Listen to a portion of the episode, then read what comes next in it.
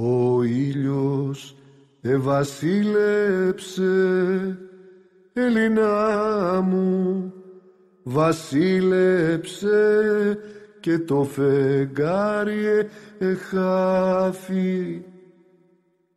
Κι ο καθαρός αυγέρινος που πάει κοντά την πουλιά που πάει κοντά την πουλιά 1821 2021 Δεν είναι σωστός ο καιρός για να γιορτάσει κανείς τα 200 γενέθλιά του.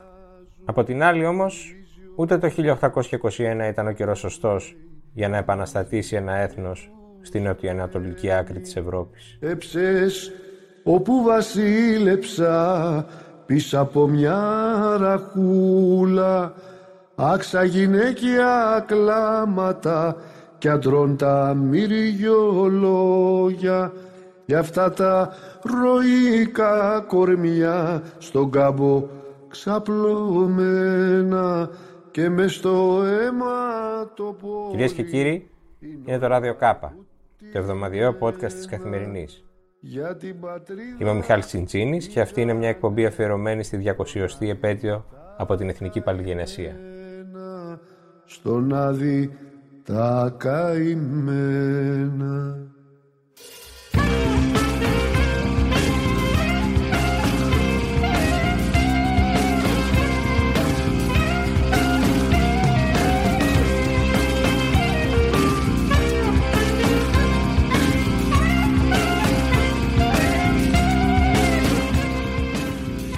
Η πανδημία μας χαλάει τη γιορτή. Αλλά δεν μπορεί να μας χαλάσει την ευκαιρία να ξαναδιαβάσουμε την ιστορία και να φωτίσουμε τις λιγότερο γνωστές πλευρές της. Αυτό προσπαθήσαμε συζητώντας με τον Αριστίδη Χατζή. Ο Χατζής είναι καθηγητής φιλοσοφίας του δικαίου και θεωρίας των θεσμών στο Πανεπιστήμιο Αθηνών. Έγινε όμως γνωστός στο ευρύ κοινός μέλος της Επιτροπής Ελλάδα 2021, επειδή ορισμένες από τις απόψεις του για την ιστορία θεωρήθηκαν ερετικέ. Πρώτα πήρε δημοσιότητα μια φράση του Χατζή που χαρακτήριζε το Καποδίστρια δικτάτορα και μετά μια σατυρική ανάρτησή του στο facebook για την ερωτική ζωή του Καραϊσκάκη. Μιλήσαμε μαζί του για τις διαμάχες εκείνες, μιλήσαμε για το βιβλίο του, μια νέα ιστορία της Επανάστασης, που την ετοιμάζει εδώ και τρία χρόνια και την ολοκληρώνει αυτές τις ημέρες, μιλήσαμε για ξεχασμένους ήρωες και σελίδες του εθνικού έπους που έχουν μείνει αδιάβαστες.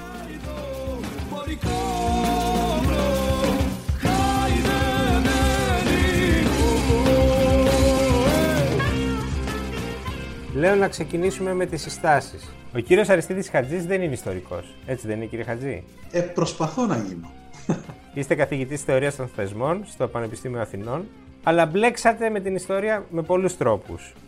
Θέλετε λίγο να μας πείτε πώς; Η έρευνά σας καταρχήν πώς ξεκίνησε; Εντάξει, έχω μπλέξει τη- με την ιστορία από πολύ μικρός. Την αγαπούσα πάρα πολύ την ιστορία. Ήμουνα... Α- Αν ρωτήσετε παλιούς μαθητές, θα σας πούνε ότι η μεγαλύτερη ίσω έκπληξη που είχαν σχετικά με μένα, φαντάζομαι δεν ελπίζω κάτι άλλο να ακούσει εξέπληκτο, ήταν ότι αποφάσισα να μην δώσω στο ιστορικό και να δώσω στην νομική. Μεγάλο λάθος. Το οποίο το μετάνιωνα τα επόμενα δεν ξέρω πόσα χρόνια, 30. Και Ε, βγήκε τώρα το αποθυμένο. Ναι, βέβαια. Ε, βγήκε με την εξής έννοια ότι είχα αποφασίσει ε, α, ήδη από το, α, τα- τα- το 2017 ότι θα, θα ασχοληθώ ειδικά με το 1821 με αφορμή και την επέτειο. Το σχέδιό μου ήταν, ε, το οποίο πραγματοποιήθηκε σχεδόν, να ολοκληρώσω ένα βιβλίο για την Ελληνική Επανάσταση, γραμμένο στα αγγλικά, το οποίο να απευθύνεται στο διεθνές κοινό. Το διεθνές κοινό το οποίο ε, έχει ένα ενδιαφέρον για την ιστορία ε, γενικό. Θα ήθελε δηλαδή να διαβάσει για την Ελληνική Επανάσταση κάτι στην, στη γλώσσα. του. Ε, πολύ πιο δύσκολο από ό,τι περίμενα. Το κίνητρο εκεί ποιο είναι, δηλαδή θα μπορούσε κανείς να σκεφτεί ότι 200 χρόνια μετά οι ειδικοί, οι ιστορικοί έχουν σκάψει όλο αυτό το πεδίο. Εσείς νιώθετε ότι, ή νιώσατε ότι υπάρχει κάτι που δεν έχει ανασκαφεί; Ε, υπάρχουν πάρα πολλά πράγματα, όπως υπάρχουν σε όλους τους τομείς τους επιστημονικούς, αλλά προφανώς και στην Επανάσταση. Γιατί υπάρχουν, συνεχίζουν να υπάρχουν και θα συνεχίζουν να υπάρχουν για πάρα πολλά χρόνια ακόμα. Γιατί το υλικό που έχουμε για την Επανάστασή μας είναι χαοτικό, είναι τεράστιο, έχει διασωθεί πάρα πολύ μεγάλο μέρος, είναι μια επανάσταση του γραπτού λόγου, οι Έλληνες γράφουν ασταμάτητα. Και δεν είναι ότι γράφουν οι Έλληνες, γράφουν και οι Τούρκοι. Και οι Τούρκοι είναι ένας, οι Οθωμανοί μάλλον, εκείνη την εποχή. Ε, μάλιστα τώρα για πρώτη φορά σε μεγάλη κλίμακα ανοίγουν κάποια αρχεία. Υπάρχουν πολύ σημαντικοί, πολύ καλοί Έλληνες οθωμανολόγοι που έχουν πρόσβαση σε αυτά και μαθαίνουμε πράγματα που έχουν μεγάλο ενδιαφέρον. Άρα το δικό σας το εγχείρημα το ερευνητικό ξεκινάει με ποιο προορισμό; Να γράψετε την ιστορία απευθυνόμενη στους ξένους. Ναι, ο βασικός μου σκοπός είναι να μάθει το διεθνές κοινό για αυτή την επανάσταση, η οποία είναι μια πολύ σημαντικότερη επανάσταση, ίσως και από ό,τι και εμείς έχουμε συνειδητοποιήσει. Εμείς εννοώ ο, ο μέσος Έλληνας, οι ίδιοι Έλληνες. Είναι μια από τις σημαντικότερες επαναστάσεις της περίοδου εκείνης των επαναστάσεων. Για πολλούς λόγους. Ένας από τους λόγους αυτούς είναι ότι από αυτή την επανάσταση δημιουργείται το πρώτο, ας πούμε, εθνικό κράτος στην Ευρώπη μετά από επανάσταση και με φιλελεύθερα χαρακτηριστικά. Είναι το πρώτο. Θα ακολουθήσει το Βέλγιο, θα ακολουθήσει αργότερα. Εντάξει, έχουμε και την Πολωνική και τα λοιπά, άλλες επαναστάσεις. Αλλά είναι, είναι πρωτοπόρας σε αυτό. Επίσης, οι άνθρωποι την εποχή εκείνη πάρα πολλοί θεωρούν ότι αυτή η επανάσταση μπορεί να εξελιχθεί σε κάτι εφάμιλο με την Αμερικάνικη και την Γαλλική. Γιατί, Γιατί η Ελλάδα είναι ένα χώρα, μια χώρα που τη βλέπουν ως κατάλληλη για να γίνει ένα πείραμα. Ένα πείραμα συγκρότησης ενός κράτους νεωτερικού, φιλελεύθερου, πρωτοποριακού για την εποχή. Και αυτό το πείραμα... Μιλάμε τώρα για τους Ευρωπαίους παρατηρητές. Και τους Ευρωπαίους. Αλλά και οι Έλληνες και πολλοί Έλληνες εδώ έτσι, έχουν αυτή τη διάθεση. Θέλουν να κάνουν κάτι πολύ παραπάνω. Η φιλική έχει αυτή τη διάθεση. Δεν την υλοποιεί βέβαια γιατί και, και δεν τη σχεδιάζει όσο θα έπρεπε, αλλά από την αρχή είναι μια επανάσταση η οποία έχει πολύ ιδιαίτερα χαρακτηριστικά τα οποία την, ε, την ξεχωρίζουν σε πολύ μεγάλο βαθμό. Για παράδειγμα, ένα πολύ σημαντικό από αυτά τα χαρακτηριστικά είναι ότι ξεκινάνε οι Έλληνες κυριολεκτικά ξυπόλοιτοι στα γάτια. Δηλαδή καταραίουν όλες οι βεβαιότητες που έχουν. Δεν υπάρχει πατριάρχης, δεν υπάρχει φιλική εταιρεία ούτε ο ηγέτης της. Δεν υπάρχει μια ξένη δύναμη που να υποστηρίζει την Επανάσταση. Ναι. Πώς θα καταφέρουν. Είναι ένα η Ρωσία, όπως ελπιζόταν. Ε, βέβαια. Βέβαια. Ήταν και βάσιμο αυτό. Δηλαδή οι Έλληνες μάθαν, ένα πράγμα μάθαν από τα αρλοφικά, ότι από τη Ρωσία, τη Ρωσία δεν μπορεί να την υπολογίζεις και 100%. Ό,τι κάνεις, θα το κάνεις μόνος σου αλλά μόνο ε, εφόσον είσαι σε ε, ευθυγράμμιση με τη γεωπολιτική, με, με τη γεωπολιτική της Ρωσίας έχεις κάποια ελπίδα. Ε, αυτό το διαψεύδουν τελικώς οι επαναστάτες. Ένας από τους λόγους που ήθελα να γράψω ένα βιβλίο το οποίο να απευθύνεται στο ευρύ κοινό, γιατί θα προφανώς θα μεταφραστεί και θα κυκλοφορήσει αμέσως και στην Ελλάδα, είναι για να γίνει γνωστή στο ευρύ κοινό, στο λίγο πιο ευρύ κοινό, τέλος πάντων, ποιο έχει το ενδιαφέρον. Α πούμε κιόλας παρενθετικά ότι το, το βιβλίο βρίσκεται στη φάση της ολοκλήρωσής του. Ναι. Ε, εγώ το γράφω στα αγγλικά και θα κυκλοφορήσει, όπως ελπίζω, στις ΗΠΑ πρώτα, αλλά θα κυκλοφορήσει και στην Ελλάδα σε ελληνική μετάφραση, ίσως και νωρίτερα, γιατί οι διαδικασίες στο εξωτερικό είναι πολύ πιο δύσκολες, ίσως κυκλοφορήσει και πιο νωρίς εδώ, από τις εκδόσεις Παπαδόπουλος. Και θα λέγεται; Ε, λοιπόν, ε, θα πω τον αγγλικό... Υπάρχει μια ωραία ιστορία. Ναι, είναι πολύ ωραία ιστορία. ναι. Ο, ο τίτλος που διάλεξα είναι ε, στα αγγλικά πάντα, δεν, έχει, δεν το έχουμε μεταφράσει ακόμα στα ελληνικά. the noblest cause. Δηλαδή, η, το cause, πώς θα το πούμε τώρα. Ο ευγενής σκοπός. Ο, ο ναι. ευγενής σκοπός. Ο ευγενής σκοπός. Ε, ο ευγενέστερος σκοπός. Ναι. Ο ευγενέστερος, the noblest, βέβαια. Προέρχεται από μία ε, φράση σε μια επιστολή της Μέρι Σέλεϊ προς τον Αλέξανδρο Μοροκορδάτο το 1825, αν θυμάμαι καλά, γραμμένη στα γαλλικά, ε, όπου εκεί του λέει, τώρα εγώ στα αγγλικά το έχω στο μυαλό μου, όπως το μετέφρασα από τα γαλλικά, «the best and noblest cause that uh, exists», κάτι τέτοιο. Δηλαδή ότι είναι αυτή τη στιγμή ο σκοπός της Ελλάδος, ο, ο πιο ευγενής, ο καλύτερος που υπάρχει ε, στον κόσμο. Και θα κάνουμε ό,τι μπορούμε για να την υποστηρίξουμε και τα λοιπά, πώς μπορούμε να βοηθήσουμε. Μ' άρεσε πάρα πολύ ο τρόπος που το λέει και το λέει και η Μέρη Σέλεγ, έτσι. Και αυτός θα είναι ο, ο τίτλος. Υπάρχει και υπότιτλος βέβαια που θα ξεκαθαρίζει γιατί μιλάμε. The Greek War of Independence. Ε, γιατί τον ονομάζω πόλεμο ανεξαρτησίας, διότι εδώ υπάρχει μια μεγάλη συζήτηση και στην ελληνική ιστοριογραφία πολύ, και, και πολύ καλή ιστορική που τους σέβομαι πολύ, επιμένουν ότι είναι λάθος να το λέμε έτσι, είναι μια επανάσταση. Είναι βεβαίως και είναι επανάσταση. Δεν υπάρχει περίπτωση αναγνώση του βιβλίου να του ξεφύγει ότι είναι επανάσταση, γιατί ως επανάσταση την αναφέρω. Αλλά είναι και ένας πόλεμος ανεξαρτησίας και αυτό νομίζω είναι το πιο ενδιαφέρον στην ελληνική περίπτωση, ότι είναι ε, ε, ο πρώτος πετυχημένος πόλεμος ανεξαρτησίας. Και το διεθνές κοινό θέλω να αντιληφθεί ότι δεν είναι μια επανάσταση, οποιαδήποτε επανάσταση που μπορούσε να γίνει στην Ελλάδα και κοινωνική κτλ. Είναι μια εθνική. Το ελληνικό έθνος επανασυστήνεται ε, στον κόσμο. Η οποία όμως στο τέλος ε, ας πούμε ότι αποφέρει ένα σημαντικό νεωτερικό επίτευγμα που θα μπορούσε να είναι και πηγή, θα έλεγα εγώ, εθνικής αυτοπεποίθησης, εθνικής υπερηφάνειας. Και ωστόσο αυτό παραγνωρίζεται. Δεν είναι έτσι. Πώς, πώς εξηγείται αυτή η αντίφαση; Δηλαδή, ενώ η Επανάσταση οδήγησε στη δημιουργία ενός κράτους πετυχημένου θεσμικά, παρά τις ασυνέχειες και τις αντιφάσεις, το εθνικό συνέστημα δεν εστιάζει στα, στα επιτεύγματα της σύγχρονης ιστορίας, αλλά έχει την ανάγκη μια, μιας διαρκούς αναφοράς στο απότερο παρελθόν.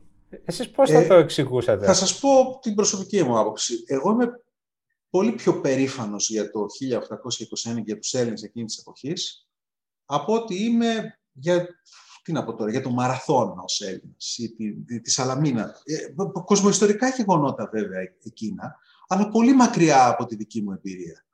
Έτσι, ε, ενώ διαβάζοντας τα κείμενα των ανθρώπων αυτών, των αγωνιστών του 1821, το τι θυσίασαν, το, το τι κυριολεκτικά απελπισμένο αγώνα έδωσαν, τα λάθη τους, τα καταλαβαίνω πολύ καλύτερα γιατί είναι λάθη ανθρώπων που δεν έζησαν τόσο μακριά από μένα.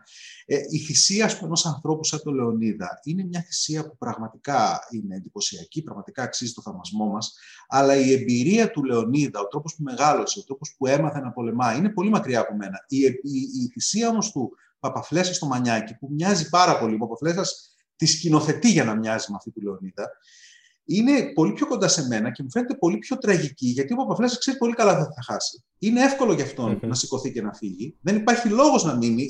Ακόμα και οι συμπολεμιστές του θεωρούν ότι κάνει ανόητο. Οι Έλληνες δεν θέλουν να θυσιάζουν ζωές χωρίς λόγο.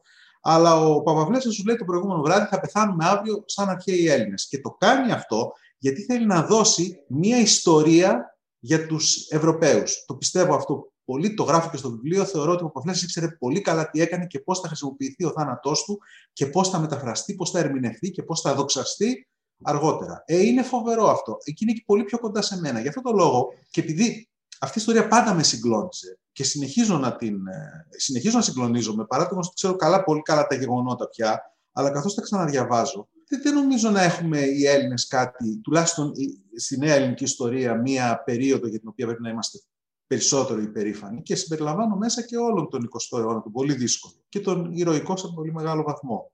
Ε, αυτή η ιστορία πρέπει να τη μάθει ο κόσμος. Μήπως αυτό, αυτός θα μπορούσε, να είναι, θα μπορούσε να, να είναι και ένας στόχος, μια κεντρική ιδέα του εορτασμού του 2021. Να επανασυστηθούμε με την σύγχρονη ιστορία μας και να την αγαπήσουμε από την αρχή φωτισμένη από μια άλλη οπτική γωνία. Ε, Νομίζω ότι είναι ένας από τους στόχους. Το λέω λίγο ιδεαλιστικά, δεν ξέρω πώς ναι, θα μπορούσε να γίνει. Βέβαια, ο εορτασμός, υπάρχει μια παρεξήγηση για τον εορτασμό αυτό. Μια παρεξήγηση η οποία οφείλεται και στα διάφορα που συνέβησαν και σε σχέση με εμένα κτλ. Ε, αλλά η παρεξήγηση ξεκίνησε από την αρχή. Θεωρούν όλοι ότι αυτός ο εορτασμός έχει να κάνει μόνο με το 1821. Εμένα με ενδιαφέρει το 1821 περισσότερο από οτιδήποτε άλλο, αλλά είναι άλλα τρία πράγματα που γιορτάζουν. Γιορτάζουμε μια ε, Ελλάδα 200 ετών. Έτσι, ε, την προφανώς εννοώ την νεότερη Ελλάδα, αυτή, το ελληνικό κράτος που τέλος πάντων ξεκινά το 1800, 1η 1822 για να είμαστε ακριβείς. Ε, γιορτάζουμε επίσης τους πολύ σημαντικούς Έλληνες προσωπικότητες, τα, τα επιτεύγματα, όχι μόνο την ιστορία, τα γεγονότα, τα πολεμικά, την επέκταση, την εδαφική, αλλά και ανθρώπους όπως η Κάλαση, λέω τώρα ονόματα εντελώς στοιχεία, από Πανικολάου κτλ αλλά και είναι και μια αφορμή για να δούμε τη συνέχεια. Τι θα κάνουμε από εδώ και πέρα. Φτάσαμε στα 200 χρόνια. Η Ελλάδα, εγώ θεωρώ ότι είναι ένα αρκετά πετυχημένο κράτος. Πέρασε από μια πολύ δύσκολη περίοδο, η οποία, περίοδο, την οποία συνεχίζεται αναγκαστικά. Τι θα κάνουμε από εδώ και πέρα. Δηλαδή, η, αυτή η συγκυρία έχει πάρα πολλές πτυχές. Η Ελλάδα είναι ένα πάρα πολύ επιτυχημένο κράτος. Σε τι συνίσταται αυτή η επιτυχία, με δύο λόγια; Πώς θα τη συνοψίζατε, Να ξεκινήσουμε με τη μεγάλη ιδέα. Την Πέρα από το ότι πάντα κοιτάμε στο χάρτη τη γειτονιά και λέμε ότι είμαστε καλύτερα από τους γείτονες. Ε, εγώ θα τη διευρύνω λίγο τη γειτονιά. Για να δούμε κάποια πράγματα που έχουν πολύ μεγάλο ενδιαφέρον. Πρώτον, εδαφικά τα πήγαμε καλά. Πολύ καλά τα πήγαμε. Ε, εντάξει, ε, υπάρχουν. Δεν δε θα, τώρα η, η Κύπρος είναι μια ιδιαίτερη περίπτωση. Η Ανατολική Θράκη θα μπορούσε να μην έχει χαθεί κτλ. Θα αρχίσουμε τις παρεξηγήσεις, φοβάμαι τώρα. Ναι, δεν είναι. Ε, νομίζω ότι είμαστε το πιο πετυχημένο κράτος στα Βαλκάνια, το οποίο είχε μια πολιτική αναθεωρητική και ε, νομίζω ότι πέτυχε, αυτό οφείλεται στο μεγαλύτερο βαθμό από όλους στον Ελευθέριο Βενιζέλο. Εκεί πήγαμε καλά. Ε, με τη μεγάλη βέβαια καταστροφή, τη φοβερή καταστροφή της ε, Εγώ προέρχομαι και από εκεί και τη νιώθω, την καταλαβαίνω αυτή την, ναι, την καταστροφή, αλλά ήταν, ήταν σε πολύ μεγάλο βαθμό η καταστροφή αυτή και ε, η αιτία της καταστροφής ήταν η δική μας λανθασμένη πολιτική. Ωραία. Α αφήσουμε το εδαφικό τώρα, στο οποίο νομίζω είμαστε πετυχημένοι, σε αυτό θα συμφωνήσουμε περισσότερο. Το δεύτερο είναι το, το θεσμικό. Τι πετύχαμε θεσμικά; Οι Έλληνες, οι άντρες βέβαια, πρώτοι, είναι οι, οι πολίτες που ψήφισαν στην Ευρώπη, απέκτησαν το δικαίωμα καθολικής ψηφοφορίας πρώτοι σε όλη την Ευρώπη. Το απέκτησαν ουσιαστικά. Το 1844 οι Έλληνες, όλοι οι άντρες, οι 9 στους 10 ψηφίζουν. Ακολούθησαν γύρω στις 60 τόσες εκλογές περισσότερες από οποιοδήποτε άλλον. Αυτό είναι πάρα πολύ καλό, γιατί εκπαίδευσε τους Έλληνες η δημοκρατία. Από αυτές τις 60 τόσες, οι 50 τόσες, δεν θυμάμαι ακριβώς τα νούμερα, ο κ. Σαλιμπιζάτο τα έχει μετρήσει. Ήταν αδιάβλητες σχετικά. Ήταν αδιάβλητες. Μεγάλη υπόθεση. Τι σημαίνει αυτό; Ο Έλληνας έμαθε να ψηφίζει και τι έμαθε ακόμα; Οι εκλογές οι ελληνικές αλλάζουν τα πράγματα. Ρίχνουν κατεστημένα. Ε, ρίχνουν ισχυρούς πολιτικά. Ο ίδιος ο Βενιζέλος το 1920, θριαμβευτή, έχει τριπλασιάσει την Ελλάδα και χάνει τις εκλογές. Και πολλές άλλες. Πρόσφατα τέτοιου είδους εκλογές, πολύ πρόσφατα, το 1981, του 2015, του Ιανουαρίου, κόμματα τα οποία υποτίθεται ότι είναι ανήκουν στην αριστερά και Άρα υπάρχει ένας είναι πε... Η Ελλάδα είναι πετυχημένη και δημοκρατικά. Έχει και δημοκρατικά. Δια... Αλλά όχι μόνο σε σύγκριση με τα Βαλκάνια. Αν τη, τη συγκρίνουμε με ολόκληρη τη Μεσόγειο, τη Νότιο Ευρώπη, τις χώρες της Λατινικής Αμερικής οι οποίες αποκτούν την ανεξαρτησία τους στην ίδια περίοδο. Ποια χώρα έχει τη μεγαλύτερη, όχι απλώ δημοκρατική, κοινοβουλευτική παράδοση; Ας γυρίσουμε λίγο στο τι θέλουμε να κάνουμε το 2021, που ξεκινάει σε λίγες μέρες. Ε, υπάρχει μια συζήτηση και εσείς είστε ένοχος που αναζωπηρώθηκε μες στη χρονιά. Βάλτε το, τη λέξη εισαγωγικά. Ότι η ιστορική συζήτηση, υπάρχουν μάλλον δύο ιστορίες η παιδαγωγούσα ιστορία, η ιστορία του, του εθνικού φρονήματος, που μοιραία δεχόμαστε ότι θα περιορίζεται σε κάποια σχήματα και η ακαδημαϊκή ιστορία που είναι να τη συζητάμε στα σεμινάρια, στα... δεν χρειάζεται να λέμε για τη λίμπιντο του Καραϊσκάκη δημοσίως, δεν χρειάζεται να λέμε για, για το σε ποια πολιτική παράδοση ανήκει ο Καποδίστριας, αν ήταν δημοκράτης ή δικτάτορας. Λέω πραγματικά παραδείγματα στα οποία εμπλακήκατε κι εσείς. Ε, εσείς πιστεύετε ότι αυτή η συζήτηση για τα ταμπού, τα ιστορικά της εθνικής ιστορίας πρέπει να γίνει ή καλό είναι στο όνομα της ενότητας και της ανάγκης να επιτευχθεί μια νέα ομοψυχία ότι πρέπει αυτά τα ακαθόδη θέματα να τα αφήνουμε έξω από το δημόσιο διάλογο και να απασχολούν μόνο τα επιστημονικά περιοδικά και τα, και τα αμφθέατρα. Όχι, σε καμία περίπτωση δεν πρέπει να τον απομονώσουμε αυτό το διάλογο. Μάλιστα, η, θέση μου είναι σαφής. Δεν πρέπει να υπάρχει κανένα ταμπού. Τι θα πει ταμπού, θα, θα κρύψω από ποιον; Ποιος είναι αυτός που αποφασίσει τι θα κρύψει; Εγώ δηλαδή θα αποφασίσω ότι αυτό το περιστατικό θα το κρύψω γιατί δεν πρέπει να το μάθει ο κύρι Γιώργος, η κύρα Μαρία, διότι δεν είναι όριμοι να το μάθουν, δεν πρέπει να το μάθουν, δεν πρέπει να τους ταράξω, δεν πρέπει να τους... Όχι, δεν είμαι εγώ ο ο πατερούλης ο οποίος θα αποφασίσει. Καλά, ε, εγώ ένας τώρα χρησιμοποιώ το δικό μου, ναι. για τις δικές μου επιλογές μιλάω πάντα. Οι ιστορικοί πολύ καλά κάνουν, οι επαγγελματίες ιστορικοί, αυτοί που ασχολούνται με την περίοδο αυτή, δεκα, δεκαετίες ολόκληρες, είναι επιστήμονες και απευθύνονται στην επιστημονική κοινότητα. Δεν έχουν κάποια υποχρέωση να απευθυνθούν στο ευρύ κοινό. Υπάρχουν ανάμεσά τους κάποιοι άνθρωποι, όπως η, η Μαρία Ευθυμίου, ένα άτομο το οποίο εκτιμώ αφάνταστα και που είναι ένας από τους λόγους που έκανε και αυτή τη στροφή, είναι από τους ιστορικούς που απευθύνονται στο ευρύ κοινό. Και μάλιστα απευθύνεται με πολύ μεγάλη τόλμη. Παρακολουθήστε τις διαλέξεις της που οργάνωσαν οι πανεπιστημιακές εκδόσεις Κρήτης μεταξύ των πολλών άλλων και θα καταλάβετε τι εννοώ. Ε, απευθύνεται ακριβώς σε αυτό το ευρύ κοινό το οποίο διψά να ακούσει πράγματα για την ελληνική ιστορία και θέλει και να ακούσει πράγματα τα οποία δεν έμαθε στο σχολείο. Όχι γιατί φταίει το σχολείο απαραίτητα, αλλά δεν είναι απαραίτητο στο σχολείο ο χώρος που θα τα μάθουμε όλα και επιπλέον δεν είναι ο χώρος που θα μάθουμε και διάφορες λεπτομέρειες ή τις νέες τάσει στην ιστοριογραφία ή τα νέα ευρήματα. Έτσι δεν είναι. Πρέπει να οριμάσουν κάπως πριν περάσουν στη σχολική ιστορία. Εγώ νομίζω ότι δεν πρέπει να υπάρχει κανένα, μα κανένα, μα κανένα ταμπού. Και πρέπει να είμαστε και ακόμα πιο αποφασισμένοι να αντιμετωπίσουμε την αλήθεια όταν αυτή η αλήθεια είναι κάπως άβολη για μας. Το ότι οι Τούρκοι ήταν ένας λαός εκείνη την εποχή... Απλώς δεν είναι εύκολο να, να συμφωνήσουμε στο ποια είναι η αλήθεια.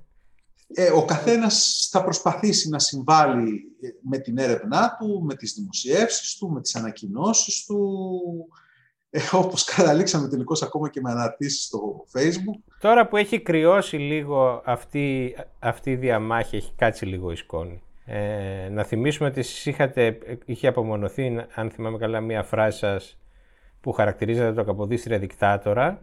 Ναι. Ακολούθησε θόρυβος και μια συζήτηση για το αν ήταν, αν δεν ήταν και αν διαβάζουμε εκ των υστέρων μια ιστορική προσωπικότητα έξω από τα συμφραζόμενά της, γνωστή, η γνωστή συζήτηση. Και αν αποκαθιλώνουμε ένα, μια προσωπικότητα που νομίζω ότι συμφωνούμε χωρίς αυτόν μπορεί και να μην υπήρχε ελληνικό κράτο σήμερα, έτσι δεν είναι; Σε αυτό συμφωνούμε. Θα υπήρχε ελληνικό κράτο, διαφορετικό. Ε, νομίζω θα υπήρχε αρκετά διαφορετικό κράτος αν είχε ζήσει παραπάνω. Αν mm, είχε δοθεί η ευκαιρία να ολοκληρώσει τη θητεία του, θα είχαν πάει τα πράγματα πολύ καλύτερα από ό,τι πήγαν. Και υπήρχε, υπάρχει μία, τώρα αυτά που εντάξει είναι υποθέσεις, υπήρχε μια πιθανότητα να, να αποφύγουμε έναν ξένο δυνάστη. Μικρή πιθανότητα, αλλά υπήρχε ή να έχουμε και έναν καλύτερο δυνάστη. Ε, δυνάστη τώρα λέω, εντάξει, λαθασμένη έκφραση στην περίπτωση αυτή. Έναν βασιλιά. Ε, ο Καποδίστρια είναι μια πολύ μεγάλη προσωπικότητα. Και όχι τους Βαβαρούς εννοείται. Και όχι, ναι. Εντάξει, υπήρχε ήδη προεργασία, υπήρχε ήδη και το lobbying, ας το πούμε έτσι, για τον Όθωνα. Ήταν μια καλή περίπτωση ο Όθωνας για την Ελλάδα. Αλλά γιατί... εγώ ήθελα να, να ρωτήσω περισσότερο για το παρόν. Θα πούμε. Να ε, πούμε για το Καποδίστρια. Βεβαίως. να το ο Καποδίστριας ήταν ένας άνθρωπο, ήταν ο άνθρωπος που μπορούσε να κάνει αυτή τη δουλειά, δεν υπήρχε καλύτερος.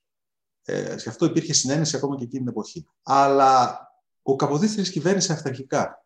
Θέλετε να χρησιμοποιήσουμε μία λέξη ή όχι, μπορεί να είναι λαθασμένη η χρήση της λέξης. Αυτή τη λαθασμένη χρήση εισαγωγικά την έχει κάνει ο Φίνλεϊ. Γράφουν κυβέρνησε δικτατορικά και ο Φίνλεϊ και ο, ο Κορδάτος, αλλά και ο Απόστολος Βακαλόπουλος. Έτσι, μεγάλη έννοια ιστορική. Ε, φαντάζομαι έχετε ακούσει τον αντίλογο ότι παρέλαβε χάος. Ναι, δεν, ήταν, ήταν, δεν υπήρχε προσφορότερος τρόπος για να θέσει τα θεμέλια του κράτους. Συμφωνώ απολύτως γι' αυτό, αλλά όπως συμβαίνει σε αυτές τις περιπτώσεις, ο αυταρχισμός, ακόμα και όταν είναι απαραίτητο στην αρχή, μετά γεννάει την ανάγκη για μεγαλύτερο αυταρχισμό. Έπεσε σε αυτή την παγίδα ο Καποδίστριας, έκανε αρκετά λάθη, περισσότερα λάθη κάναν και οι αντίπαλοι του, και είχαμε αυτή την τραγική δολοφονία του, η οποία για μένα αποτελεί την δεύτερη αποτυχία της Επανάστασης. Η πρώτη είναι η στρατιωτική απέναντι στον Ιμπραήμ, η δεύτερη είναι η πολιτική με την δολοφονία Καποδίστρια, γιατί χάνουμε κατά κάποιο τρόπο όχι το δικαίωμα, χάνουμε και τη διάθεση να αυτοκυβερνηθούμε. Όταν φτάνει ο Όθωνας, φτάνει ως Μεσσίας στην Ελλάδα, οι Έλληνες θεωρούν ότι είναι ανίκανοι να αυτοκυβερνηθούν. Αυτή ήταν η μεγάλη αποτυχία του, της δολοφονίας του Καποδίστρια. Και ένας τόσο σημαντικός άνθρωπος, ε, νομίζω θα ήθελε και ο ίδιος να αξιολογηθεί με ψυχραιμία, με δικαιοσύνη και να μην μετατραπεί σε αγιογραφία. Νομίζω ότι προσβάλλει πάρα πολύ αυτή η αγιογραφία που γίνεται. Είναι προσβλητική και, και, και για τον, τους αναγνώστες α, αυτών των κειμένων, αλλά είναι και προσβλητική για τον ίδιο. Δεν χρειάζεται αγιογραφία ο Καποδίστριας. Ο Καποδίστριας, όσο και, και με όποιον τρόπο και να τον δεις, δεν μπορείς να μην εκτιμήσεις αυτό που έκανε, αυτό που προσπάθησε να κάνει, αλλά θα πρέπει σε καμία περίπτωση να μην το μετατρέψουμε σε ταμπούνα, απαντώντας και στο ερώτημα που θέσατε. Για να επιστρέψουμε στο παρόν, εσείς πώς βιώσατε αυτή τη διαμάχη; Εμείς την παρακολουθήσαμε μέσα από τις στήλες των εφημερίδων, ήταν πυκνή τότε η αρθρογραφία. Τι σημαίνει δηλαδή να ανοίγεις ένα τέτοιο θέμα και τι αντιδράσεις είχατε, πώς θα το περιγράφατε; Η επίθεση η οποία δέχτηκα ήταν φοβερή, τρομακτική. Απειλές για μένα, για τα μέλη της οικογένειάς μου, ευθείες απειλές, και πολλά άλλα πράγματα τα οποία δεν θέλω τώρα να μπω σε λεπτομέρειες. Αλλά... Εκφραζόμενες πώς, πώς, ε, δηλαδή εννοείται μέσω διαδικτύου, μέσω μηνυμάτων. Με ε, τηλέφωνα, μέσω... με μηνύματα, διαδίκτυο. Είναι εύκολο να, να με βρει κανείς γιατί δεν κρύβομαι. Έτσι. Γράφω, συνεχίζω να γράφω ασταμάτητα. Μετά είχαμε και τη δεύτερη περίπτωση του Καραϊσκάκη, οπότε όποιος ξέφυγε, του ξέφυγε η πρώτη, με έμαθε με τη δεύτερη. Η δεύτερη είχε, είχε λίγο και ένα χαρακτήρα επανάληψης της πρώτης ως φάρσας, βέβαια. Γιατί ήταν και Και λίγο κομικό το θέμα, έτσι δεν είναι; Ναι, ήταν, ήταν κομικό και από μόνο του. Αυτό που μου έκανε πολύ μεγάλη εντύπωση ήταν ότι ειδικά για τέτοιου είδους ζητήματα υπάρχει τόσο μεγάλο μένος. Και υπήρχαν βέβαια και αυτοί οι οποίοι προσπάθησαν να επενδύσουν και πολιτικά με την ευκαιρία εκεί και αναζωπήρωναν τη, τη φωτιά. Εγώ προσπάθησα να σταματήσω, γιατί πραγματικά ήταν κάτι που με φόβησε. Έτσι. Φοβήθηκα, δεν το κρύβω καθόλου. Άρα, για, για να επιστρέψουμε στην ερώτηση, πρέπει, τι χαρακτήρα πρέπει να πάρει η δημόσια συζήτηση ενώπιση της επαιτίου; Πώς θα το φανταζόσασταν εσείς, επειδή είστε και μέλος της Επιτροπής για τον εορτασμό; Χρειαζόμαστε μόνο εκδηλώσεις ε, μνήμης, χρειαζόμαστε εκδόσεις πιο πολλές που θα φωτίσουν ε, πλευρές που δεν ε, τις έχουμε μέχρι στιγμής ε, φωτίσει; Οι εκδόσεις, οι εκδόσεις πάντα είναι καλές, όσο περισσότερες τόσο καλύτερα. Αν εγώ είχα αυτή τη στιγμή τα κονδύλια, ό,τι κονδύλια υπάρχουν, δεν υπάρχει τίποτα τώρα, γιατί καταλαβαίνετε λόγω του, επειδή η Επιτροπή δεν παίρνει κρατικά χρήματα, ε, τα χρήματα όλα προέρχονται από... Από χορηγίες. Από χορηγίες, οι οποίες τώρα χορηγίες και λογικό είναι αυτό, έτσι, δίνονται αλλού σε πράγματα που είναι πολύ πιο επίγοντα λόγω της, ε, της πανδημίας. Αλλά ε, αν, είχα, αν ήταν ομαλή η κατάσταση και εγώ ήμουν αυτός ο οποίος ε, έλεγε τα χρήματα αυτά, θα πήγαιναν όλα για ό,τι είχε να κάνει το 1821 για δημοσιεύσεις, κυρίως τι, τι είδους δημοσιεύσεις; Δημοσιεύσεις αρχείων τα οποία υπάρχουν και τα οποία ήταν ανεκμετάλλευτα μέχρι τώρα, δεν είχαν δημοσιευθεί και κυρίως για ψηφιοποίηση. Νομίζω είναι μέσα στην ατζέντα της Επιτροπής. Είναι, είναι. Μάλιστα σε ένα από αυτά ασχολούμαι και, και εγώ. Με τις εφημερίδες του αγώνα, δεν Αυτό που, θα, που θα, θα ανέβουν μάλιστα και στην καθημερινή. Ο επαναστατικός τύπος. Ο, ο επαναστατικός τύπος. Εντάξει, είμαι περήφανος γι' αυτό, γιατί για πρώτη φορά όλος αυτός ο θησαυρός, ένας 3.500 σελίδες, τώρα καταλαβαίνετε, ε, κειμένων που γράφουν, πρωτοποριακών κειμένων. Ένα δεύτερο που θα έπρεπε να γίνει, δεν το βλέπω να γίνεται τώρα, είναι το, η γιορτή. Είναι η γιορτή. Η γιορτή και για το 1821 και για τα 200 χρόνια. Δηλαδή είναι η ώρα να γιορτάσουμε αυτή. Και είναι ωραία και η γιορτή όταν βγαίνεις από μία κρίση. Τώρα θα, είναι, θα ήταν ακόμα καλύτερη αν είχαμε βγει και από την πανδημία. Θα είναι μια γιορτή αφετηρίας, έναρξης και απολογισμού για τα 200 χρόνια. Έχουμε πάρα πολλά να γιορτάσουμε, αλλά και μια νέας αφετηρίας. Για να δούμε τώρα. Περάσαμε από κρίση. Περάσαμε από την πανδημία να δούμε από εδώ και πέρα τι θα καταφέρουμε. Δυστυχώς αυτή τη γιορτή θα τη χάσουμε. Όλα τα άλλα μπορεί να γίνουν, οι εκδόσεις, τα πάντα αλλά τη γιορτή θα τη χάσουμε και είναι πολύ κρίμα, γιατί τη χάσαμε και το 1921 λόγω της ε, περιπέτειας στην Μικρά Ασία και θα τη χάσουμε και τώρα με την πανδημία. Τότε οι γιορτές γίνονται αργότερα. Ότι... Ελπίζω και τώρα κάτι να προγραμματιστεί. Καλοκαίρι... Πρέπει να γίνει αυτή η γιορτή. Πρέπει να γίνει. Αν το 21 ήταν ένα θεατρικό έργο ή ένα φιλμ, μια υπερπαραγωγή, εσείς ποιον θα διαλέγατε ως αγαπημένος σας ήρωα ή ηρωίδα; Τον Κυριακό Μαυρομιχάλη. Το είπα, Γιατί; Το, το έχω στο μυαλό μου. Είναι για μένα ένας, ένας από τους πολλούς, δεν είναι ο μόνος. Για τον Παπαφλέσσα, ας πούμε, που ο Παπαφλέσσα είναι ένας υποψήφιος, έχει γίνει ταινία και αρκετά καλή, από τις πιο ακριβές ταινίες στην ιστορία του ελληνικού κινηματογράφου. Καλ, καλή δουλειά ήταν ο Παπαφλέσσα, να μην τον υποτιμούμε τη δουλειά αυτή. Αλλά ο Κυριακός Μαυρομιχάλης έχει το εξής χαρακτηριστικό. Είναι ένας μανιάτης, ο αδελφός του Πετρόβεϊ, ο οποίος είναι ουσιαστικά ο επιστάτης εκεί της περιουσίας εκεί των Μαυρομιχαλαίων, ένας παραδοσιακός άνθρωπος, ο οποίος μπαίνει στην Επανάσταση και κάνει πράγματα τα οποία δεν τα περιμένεις από ένα μανιάτη. Λέει ο κολοκοτρόνη μανιάτη, άμα δεν δουν χρήμα, δεν κάνουν τίποτα. Αυτός βάζει από την τσέπη του λεφτά για να ε, πληρώσει άντρες να πάει πού; Να πάει σχεδόν στην Ήπειρο τώρα τη δική μας, στη, στην Πρέβεζα κτλ. Σε εκείνα, τα, σε εκείνα τα μέρη, στην, στον Αχέροντα, στις συμβολές του Αχέροντα, για να βοηθήσει στο σχέδιο του Μαυροκορδάτου να σωθεί το Σούλι. Τώρα ο Μανιάτης να πάει να σώσει τους άλλους που ήταν και αυτοί επίσης ε, μισθοφόροι, τους Σουλιώτες. Ε, είναι ένας άνθρωπος ο οποίος έξω από την Τριπολιτσά, όταν βλέπει τις αγοραπολισίες Ελλήνων και Τούρκων, πυροβολεί και τους Έλληνες. Δεν του αρέσουν αυτά. Δεν, δεν του αρέσει καθόλου αυτό που γίνεται εκεί, το, το παζάρι και το. Ε, ένας ε, πραγματικός ήρωας, είναι ένας παραδοσιακός άνθρωπος που μετα, με, μετατρέπεται σε νεωτερικό υποκείμενο. Γίνεται επαναστάτης, ένας πραγματικός επαναστάτης. Και ο λόγος που τον επιλέγω είναι γιατί δεν είναι τόσο γνωστός ο Κυριακούλης, όσο είναι άλλοι, οι οποίοι προφανώς είναι ο Θόδωρος Κολοκοτρώνης και τα λοιπά. Ναι. Και, και πολλοί άλλοι. Και πολλοί άλλοι. Και αν ε, ένας, άλλος, ένας άλλος, ο Γεωργάκης Ολύμπιος, να πούμε κάνα δύο ονόματα, που είναι πάνω στη Μολδοβλαχία αυτή, ο, ο, ο, ο Θανάσης ο Καρπενισιώτης, στη Μολδοβλαχία πεθαίνουν, δεν τους γνωρίζουμε.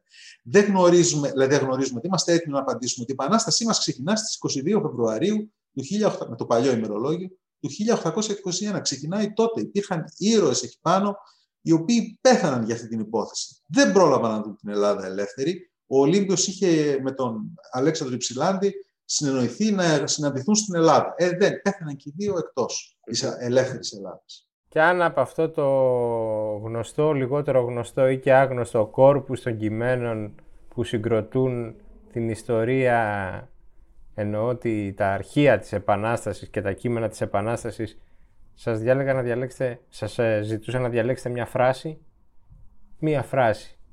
Ναι. Ε, αυτή τη φράση τη διάβασα ε, στα ελληνικά χρονικά για τον Κανάρη.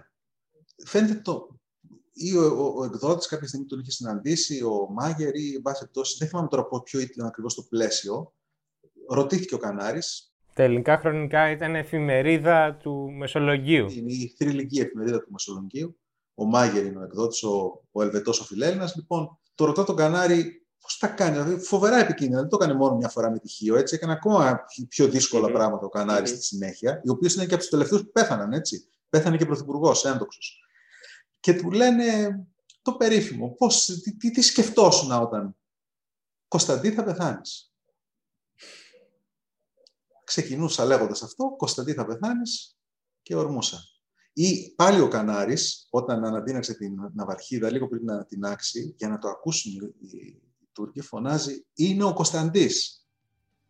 δηλαδή είναι θρηλυκές. Είναι μια συγκλονιστική. Ήταν το όνομά του συνώνυμο του, του θανάτου για τους Τούρκους. Είναι μια συναρπαστική ιστορία. Πρέπει να την ξέρουμε σε όλες τις διαστάσεις της και νομίζω οφείλουμε να την κάνουμε γνωστή και διεθνώς. Υπάρχουν άνθρωποι σε όλο τον κόσμο που αγαπούν την ιστορία, θα διαβάσουν με ενδιαφέρον την ελληνική ιστορία. Μπορεί να μην, να, να, να μην διαβάσουν τη, τη δική μου, να δια, προφανώς γράφονται και άλλα βιβλία, αλλά πρέπει να τη μάθουν αυτή την ιστορία. Είναι μια από τις πιο συγκλονιστικές ιστορίες της περίοδου εκείνης. Τι κατόρθωσαν να... Για μένα, η συγκλονιστικότερη. Μακάρι να μπορούσαμε να υποκλέψουμε λίγο από το στένος του Κανάρι για να διασχίσουμε και το δύσκολο χειμώνα που μας απομένει, τη δύσκολη ουρά της πανδημίας και να γιορτάσουμε το 21 όπως το αξίζει. Ευχαριστώ πάρα πολύ για τη συζήτηση κύριε Χατζή. Και εγώ σας ευχαριστώ πολύ. Εύχομαι καλή επιτυχία στο βιβλίο. Αδειμονούμε για το βιβλίο. Να είστε καλά.